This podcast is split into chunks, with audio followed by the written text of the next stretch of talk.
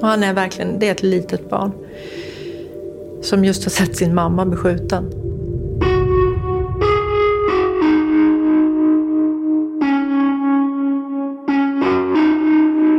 SOS112 inträffa.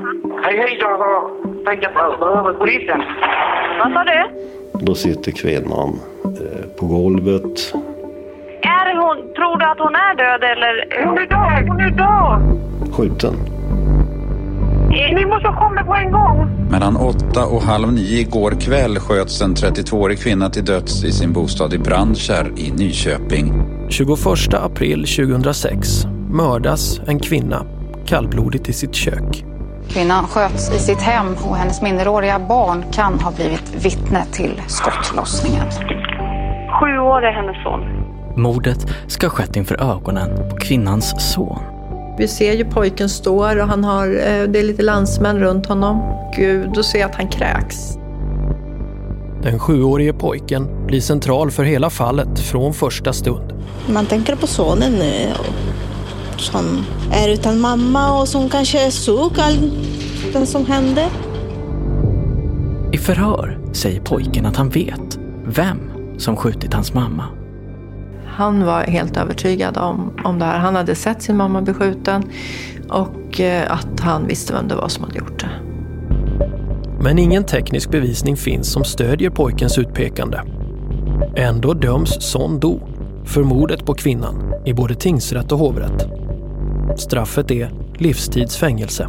Ett fall där en person i Sverige, i rättsstaten Sverige, har dömts till livstidsfängelse på ett sjuårigt barns uppgifter.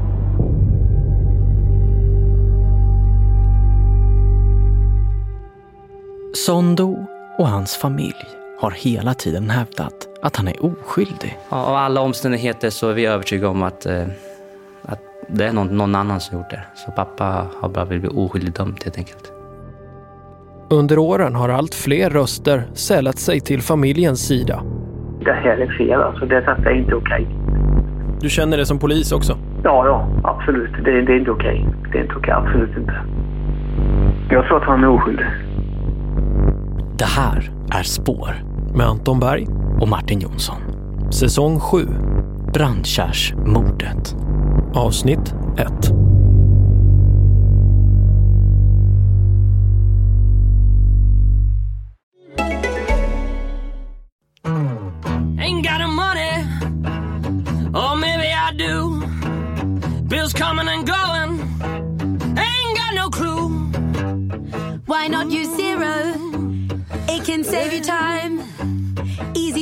Your cash flow gives you peace of mind. Wait, is that true?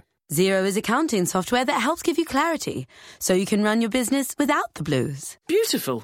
Head to xero.com.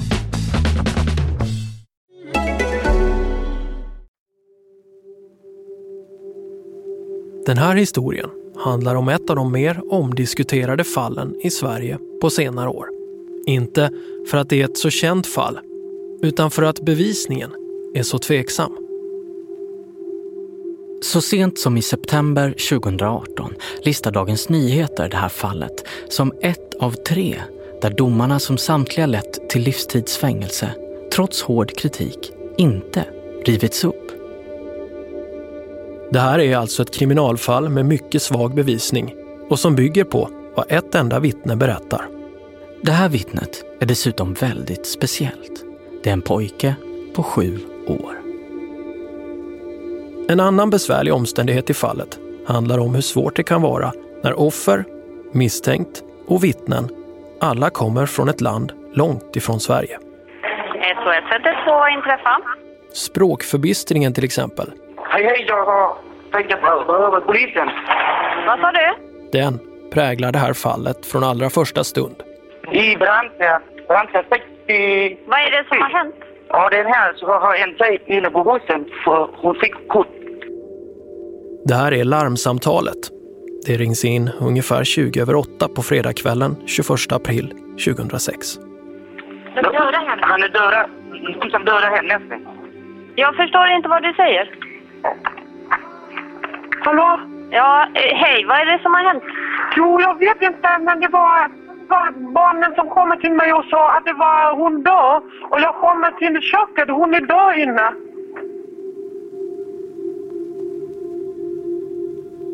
Det är ovanligt med mord eh, i Nyköping. Eh, och eh, det var för vår del från socialtjänsten eh, var det nytt.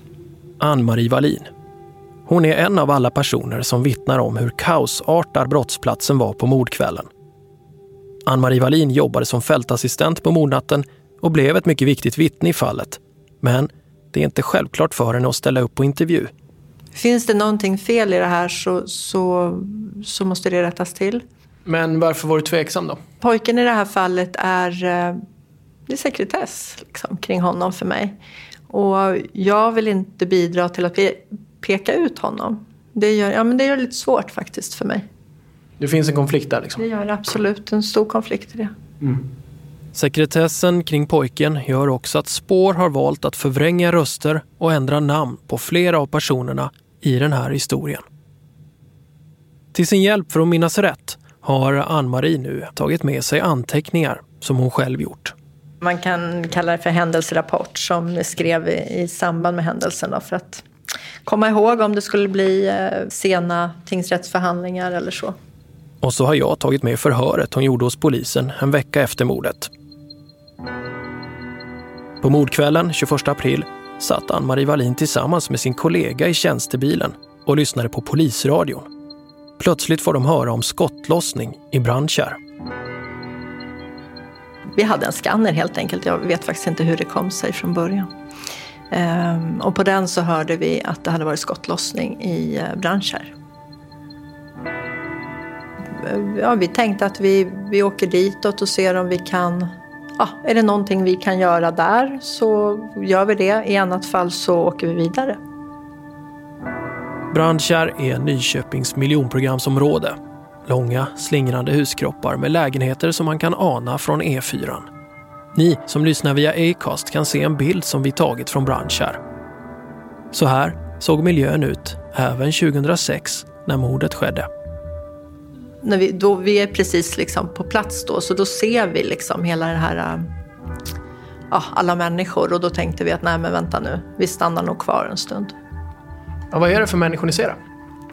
Ja, poliser, ambulansmän, eh, asiater framför allt. Vi såg en eh, ganska tydligt, eh, direkt när vi kom så såg vi en liten pojke som stod där och det var väl egentligen det som gjorde att vi gick ur. Du såg pojken? Ja, det gjorde vi. Han stod där. Ann-Marie Wallin och hennes kollega försöker förstå vad som har hänt. Det har dykt upp pressfotografer på platsen och polis är på väg.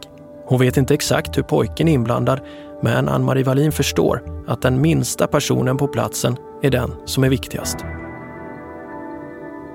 Vi ser ju pojken står och han har, eh, det är lite landsmän runt honom. Eh, men sen rätt vad det var så stod han bara där själv.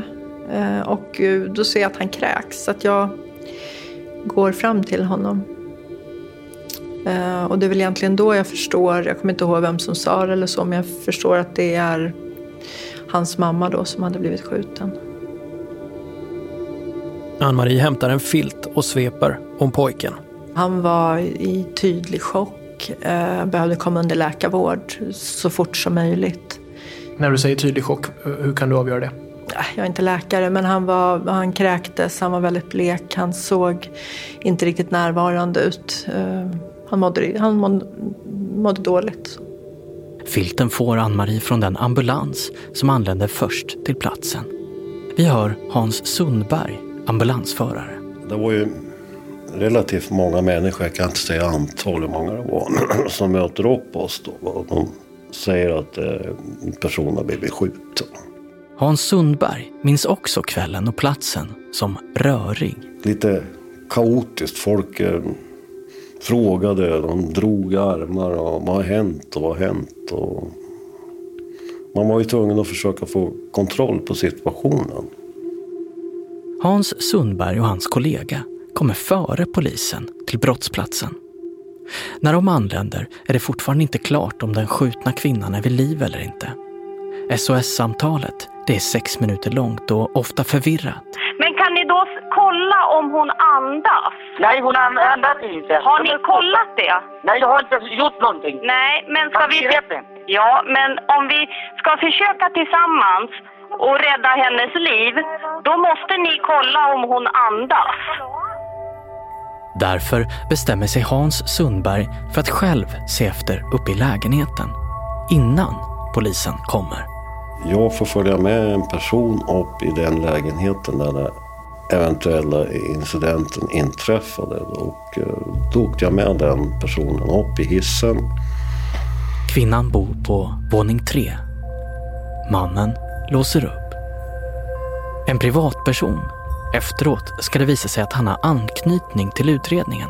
Har alltså varit i lägenheten före polisen. Men då på kvällen vet inte Hans Sundberg vem det är som följer honom upp. I förhören kallar han personen för citat asiaten. Ja, jag vet ju inget namn, men eh, han låste upp vad jag vill minnas med en eh, stor nyckelknippa så här Men, men, slags band i. Men jag märkte genast när jag kom upp i lägenheten att jag var mycket säker på mig själv. Det var ingen där. Och... Nej, nej, nej. Ingen hotbild? Nej, ingen hotbild uppfanns. Utan vi, han, han gick före, eller vi gick tillsammans. När jag kommer in i köket och jag minns att det var en tvårumslägenhet. Då sitter kvinnan eh, på golvet. Till synligen livslös, livslös i mina ögon. Jag gör genast i iakttagelsen att eh, kvinnan eh, är ju skjuten. Det, här fanns ingenting att göra. Jag, jag tittade på pupillredaktionen, jag kände på puls, jag tog ett blodtryck, ingenting. Det fanns inga livstecken. Nere på gården, utanför porten, står fältassistenten Ann-Marie Wallin. Hon reagerar på pojken. De stod ju som eh, i en liten grupp liksom. Eh, och så när jag tittar dit eh, igen så står pojken själv och kräks. Och då har de andra gått liksom. Och då hade de gått? De hade lämnat. De var, jag vet inte var de var, men de var inte kvar med honom i varje fall. Klockan 20.32 anländer polisen. Det är alltså några minuter efter ambulansen. Det är två polispatruller som kommer nästan samtidigt. En kvinnlig polis som stannar utanför och tar upp personnummer på de som befinner sig på platsen. Och så andra patrullen med två manliga poliser. De följer med ambulansföraren Hans Sundberg som får återvända upp till lägenheten en andra gång. Enligt polisernas avrapporteringsrapport konstaterar ambulanspersonalen att den döda kvinnan har ett ingångshål i bröstet samt att det finns en viss likstelhet i handlederna och en begynnande marmorering på de lägre kroppsdelarna. Lyssnar ni via Acasts app ser ni nu händelserapporten som en bild på er skärm. Uppgiften om likstelhet kommer senare visa sig vara mycket viktig. Den säger något om när mordet ägde rum. Den inträffade ett x antal timmar. Men det här är en omstridd uppgift. I de förhör som hålls med de två ambulanssjukvårdarna en vecka efter mordet säger de nämligen ingenting om någon likstelhet. Nej, den hade inte inträffat då. Inte? Nej. Inte så snart efter ett dödsögonblick. Och där var en varm lägenhet, en varm, eh, ett varmt kök. Så att eh, det uppstår ju inte så förskräckligt fort efter en incident, en likstillhet. Det gör det inte.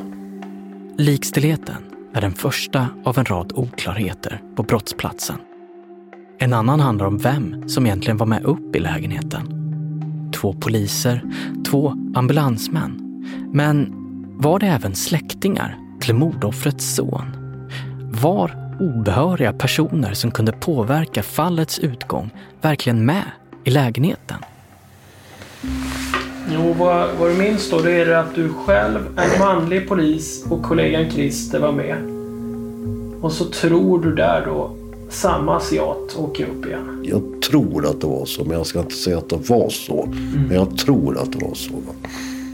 Hans Sundberg får stöd från sin kollega som också intygar i sitt förhör att det var samma asiat som var med upp igen. Men i polismännens rapport står det ingenting om några släktingar alls. Där nämns bara polismännen och de två ambulanssjukvårdarna. Den uppgiften kommer senare att ändras av polisen. Och så till den tredje oklarheten. För det är här som namnet på mördaren först dyker upp. Men vem sa namnet och till vem? Den kvinnliga polis som befunnit sig nedanför lägenheten gör en tjänsteanteckning. Hon har tagit personnummer på de människor som befann sig utanför lägenheten. Det är pojkens styvpappa, dennes två bröder och ena broderns exfru. I sin rapport skriver polisen att hon får höra att mördaren ska heta Son. Men den andra patrullen med de två polismännen som varit uppe i lägenheten skriver inget i sin rapport Första patrull på plats om något namn. Ändå står det i Länskommunikationscentralens händelserapport att det är citat “någon zon som skjutit”. Slutcitat. Det förtydligas senare, citat “GM ska vara en person som heter Son”. Slutcitat. Det här är alltså polisens radiotrafik. Redan från början får polisen alltså reda på ett namn på mördaren. Men vem som berättat detta för polisen och när detta sker på mordkvällen är alltså mycket oklart. Men en sak är klar. Det som händer den här kvällen är att en historia tar form. Det spelar ingen roll att det är oklart vem som var i lägenheten eller otydligt om likställighet hade inträffat. Eller att polisens presstalesman kommer att uttala sig i tidningen tre dagar senare och förklara att citat “det farligaste en utredare kan göra är att låsa sig för tidigt vid ett spår”. Slutcitat. Det spelar ingen roll. För det är nämligen precis just det som den här polisutredningen gör. Redan på mordkvällen tar historien och huvudspåret form. Det är då polisen förstår att en sjuårig pojke vet vem som mördade hans mamma. Och i samma stund dras slutsatsen att mördaren är Son Do.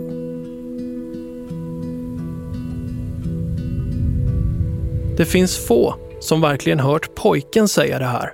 Många har förstått det genom rykten eller kollegor eller släktingar. Men Ann-Marie Wallin tillhör dem som faktiskt hörde pojken själv uttala Son som namnet på mördaren. Det kom på, uppe på sjukhuset så sa pojken namnet. Då. Polisen vill förhöra pojken direkt på kvällen. Men det blir inte så. Ann-Marie Wallin och ambulansvårdarna anser att pojken behöver vård. Och då så säger eh, polisen att de behöver ta ner honom till station för förhör. Men vi eh, var, nej men vi var, det, det, man får förhöra honom men först måste man se till hans hälsa liksom. Hans Sundberg sätter sig bakom ratten i ambulansen. Hans kollega åker bak med pojken. Jag kommer ihåg att han fick en sån här, han fick en igelkott av ambulansmannen. Så. Sen hoppade även styvpappa in i ambulansen. Fältassistenten Ann-Marie Wallin och hennes kollega följer också med i egen bil till Nyköpings lasarett.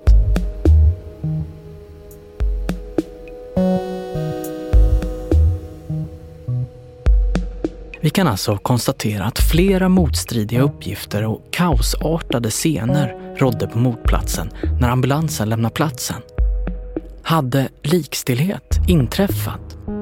Vem av personerna på plats hade varit med uppe i lägenheten? Och hur gick det till när någon nämnde att gärningsmannen hette Son Do?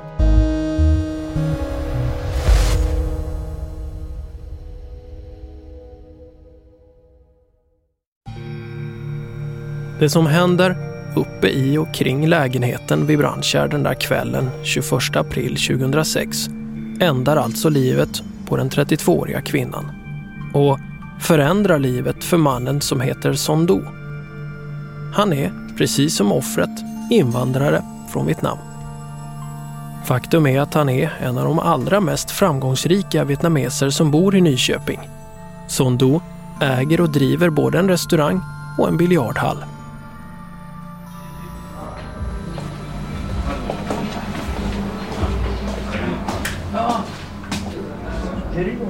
Vi förflyttar oss några kilometer söderut från Brandkärr in till Östra Storgatan 10 i centrala Nyköping. Här ligger biljardhallen som drivs av Sondo och hans familj och vägg i vägg ligger deras restaurang Asian City. Grovt uppskattat, hur många timmar har du varit i den här lokalen? Oj, oj, oj, oj, oj. Det är jättesvårt att uppskatta, men det är ju långt över tusen timmar. Det här är Tobias Karlsson. Vi träffas i biljardhallen i april, 12 år efter mordet i Brandkärr. Tobias Karlsson är ett av vittnena som förhördes i tingsrätten när krögaren som dog anklagades för att ha mördat kvinnan. Här där vi står då, där, där det här airhockeyspelet står, är det här som jag benämner i förhöret bord nummer tre. Eh, utav förklarliga skäl ganska geschwint att eh, Tung då när jag spelade med honom hade nära till kassan för att besörja eh, övriga gäster. Då. Så där airhockeyspelet står, det var där ni spelade? Svar ja. Tobias Karlsson spelade biljard med Tung, eller Dante som han kallar sig på svenska. Dante är Sondos näst äldste son. Tobias och Dante spelade biljard samma kväll som mordet skedde. Jag tror att jag kommer dit cirka 20.30. Mm.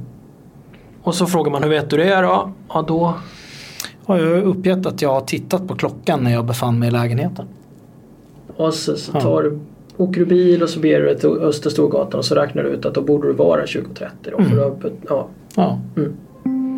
I förhören säger Tobias att han träffar ägaren till biljardhallen, Sondo, just den här kvällen. Att Sondo luktar matos och att Sondo verkar vara som vanligt. Just tidpunkten blir viktig. Om Sondo pekas ut av en pojke som mördare runt åtta på kvällen, några kilometer från restaurangen, kan då Tobias Karlssons vittnesmål ge svar på om detta kan stämma? Ja, jag har ju alltså uppgett att det är strax innan man stänger. Eh, man stänger alltså fredagar och lördagar klockan 22.00. Så jag har ju estimerat tidpunkten när han ska komma in till 21.50 då. Och då pratar ni lite mer då också. Dels tror du att han säger åt Tung att han ska städa fast de pratar vietnamesiska så du vet inte det. Liksom. Nej, precis. I vittnesmålet från Tobias Karlsson står det att han och Sondo pratar lite och att han minns också den tatuering som Sondo hade på ena armen. Har jag, har jag sagt i förhöret så är det så. Det, är det, det är nog sanningen. Mm. Eller det är eh, sanningen. Det har gått över 12 år sedan händelsen och Tobias Karlsson minns inte alla detaljer. Och vi ska återkomma till hur just minnet fungerar längre fram i den här serien. Det är högst relevant för hela det här fallet. Men tittar vi på vad Tobias Karlsson säger i polisförhör och när han vittnar i tingsrätten är fredagen den 21 april 2006 en mycket vanlig kväll på Biljardcenter i Nyköping. Tobias Karlsson kan inte ge Sondo ett alibi för något som skett 20.00 men den Sondo som Tobias träffar klockan 21 är en lugn man som luktar matos. Den här bilden bekräftas också av Hung Do, Son Dos äldsta son som jobbade på restaurangen och biljardhallen den kvällen. Så jag jobbade i uh, videohandeln. Sen jag har varit liten uh, på, i restaurangen. När brorsan ber mig att uh, kolla åt honom så han kan komma över och spela en liten biljard med sin kompis. Eller med han som brukar han spela med. Och Tobias va? Ja, Tobias. Ja. Han heter Tobias. Mm. Och även Tungdo, eller Dante som han kallar sig på svenska, Sondos näst äldsta son, bekräftar detta. Han minns att han och Tobias spelade biljard och att enda gången hans pappa lämnade restaurangen eller biljardhallen på kvällen, ja så var det för att slänga sopor i källaren. När man minns vad som hände den kvällen så minns jag väldigt tydligt att innan jag gick över från mitt arbetsplats till förbi till biljardhallen såg jag pappa att han sa att han går ner och kastar sopor. Så jag är helt övertygad om att han gör, gjorde det som han sa han skulle göra. Sen så, man märker ju själv hur en person är. Och ingenting har varit liksom, som jag tycker var onormalt under den kvällen. Allting är vanligt och att av alla omständigheter så är vi övertygade om att, eh, att det är någon, någon annan som gjort det. Så pappa har bara blivit oskyldigt dömd helt enkelt. Så.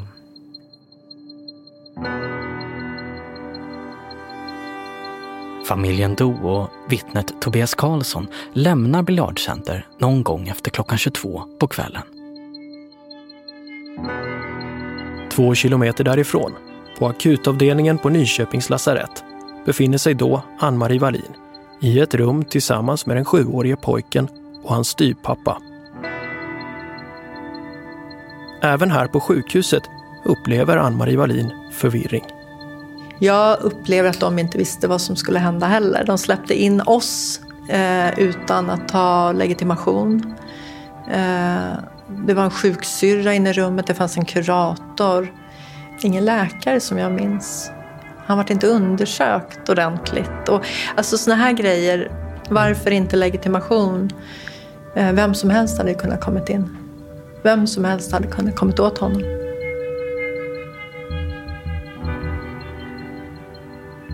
Och han hade med sig då sin styvpappa.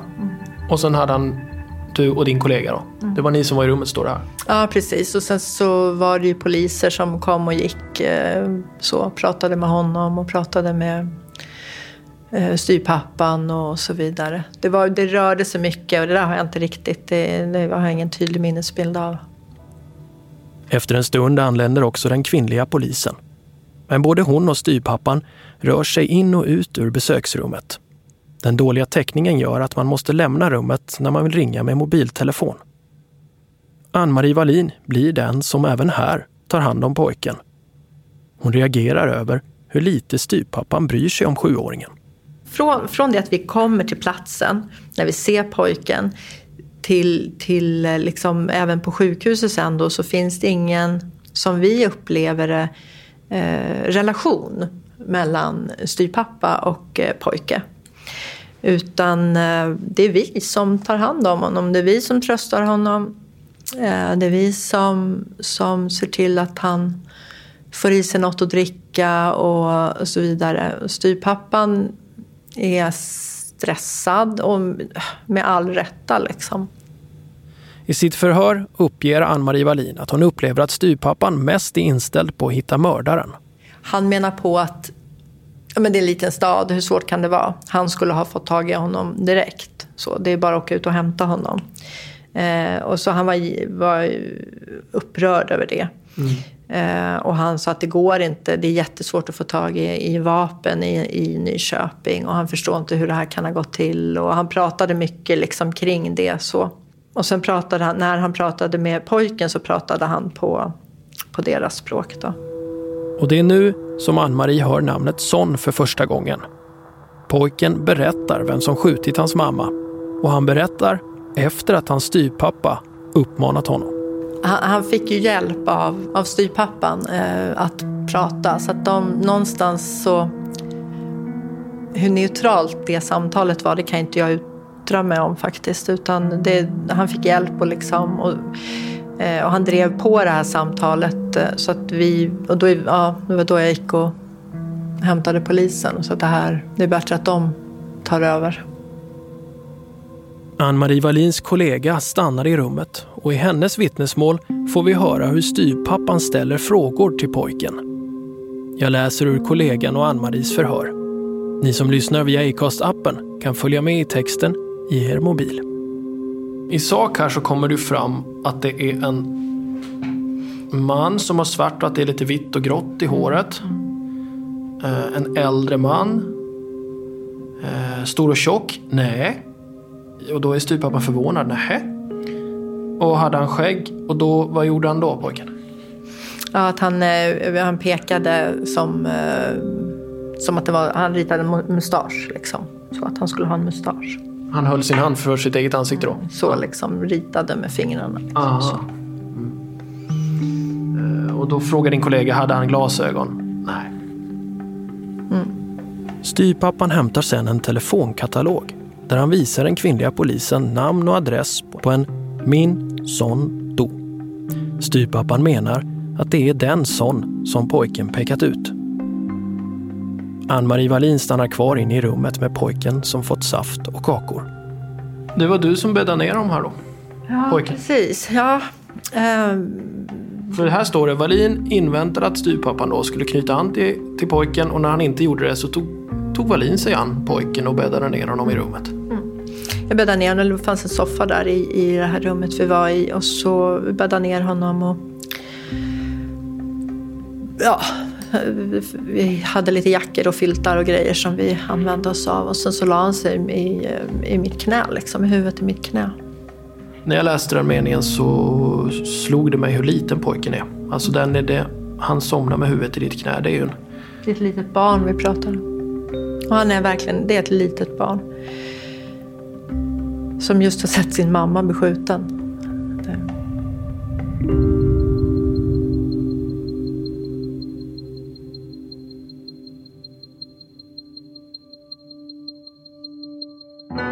Trots att den sjuårige pojken inte förhörts formellt och trots att flera personer vittnar om tumult och kaosartade scener på brottsplatsen så anser ändå Nyköpingspolisen att bilden är så pass tydlig att man gör sig redo för ett gripande.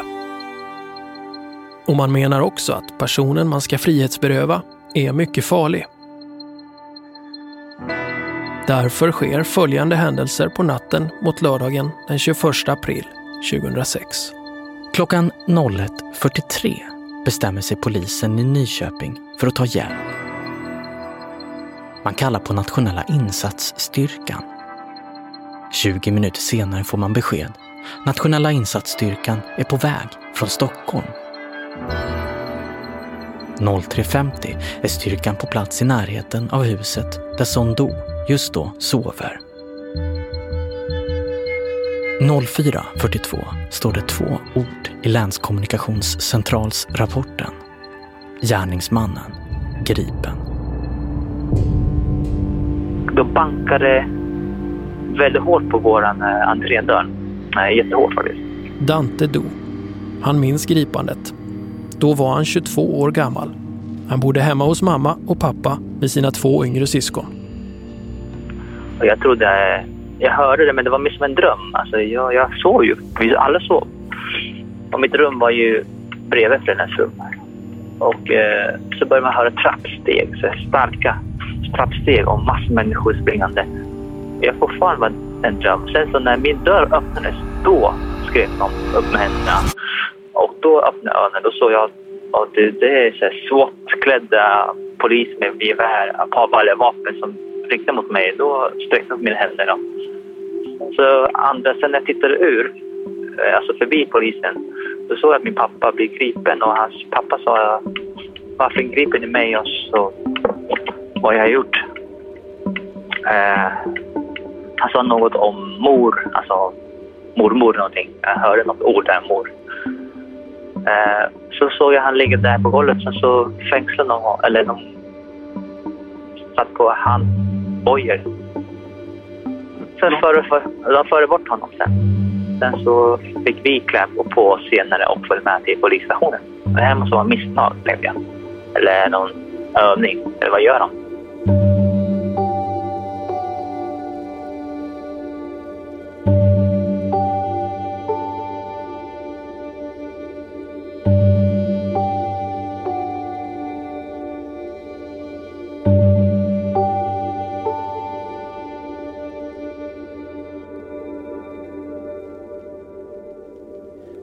I nästa avsnitt av Spår. Har du skjutit den här kvinnan? Nej, jag har inte gjort.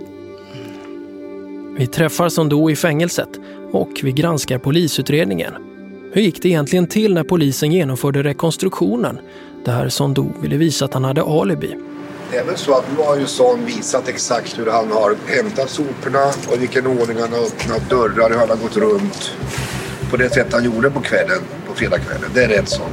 Om det här har fått en avgörande betydelse så det tycker jag är anmärkningsvärt för att eh, det är inte en rättvisande då rekonstruktion för att få ett grepp om hur lång tid han har spenderat i de här utrymmena.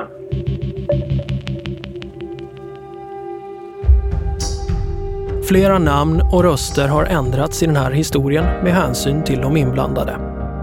Spår görs av produktionsbolaget A1 Produktion i samarbete med Acast. Ljudtekniker är Jonas Sjöberg, researcher Nina Silventoinen. Ledtemat är producerat av Underton. Övrig bakgrundsmusik är från Sebastian Bergström samt Epidemic Sounds. Projektledare är Mona Andersson och exekutiv producent på Acast är Josefin Forssjö. På Spårs Facebook-sida hittar ni senaste nytt kring vårt arbete. Följ oss gärna där.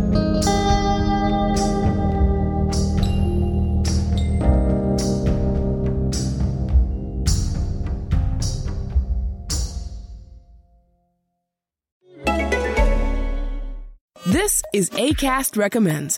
Every week we pick one of our favorite shows, and this is one we think you're going to love.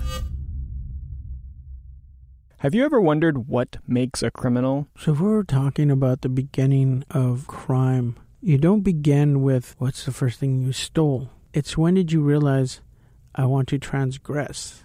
Listen to The Score, Bank Robber Diaries, and go deep into the mind of one of Southern California's most prolific bank robbers. Bank robbery is perfect for me because it married my greed and my rage, so I could get paid for terrorizing people. Join over 1 million global listeners and binge all 15 episodes of The Score today.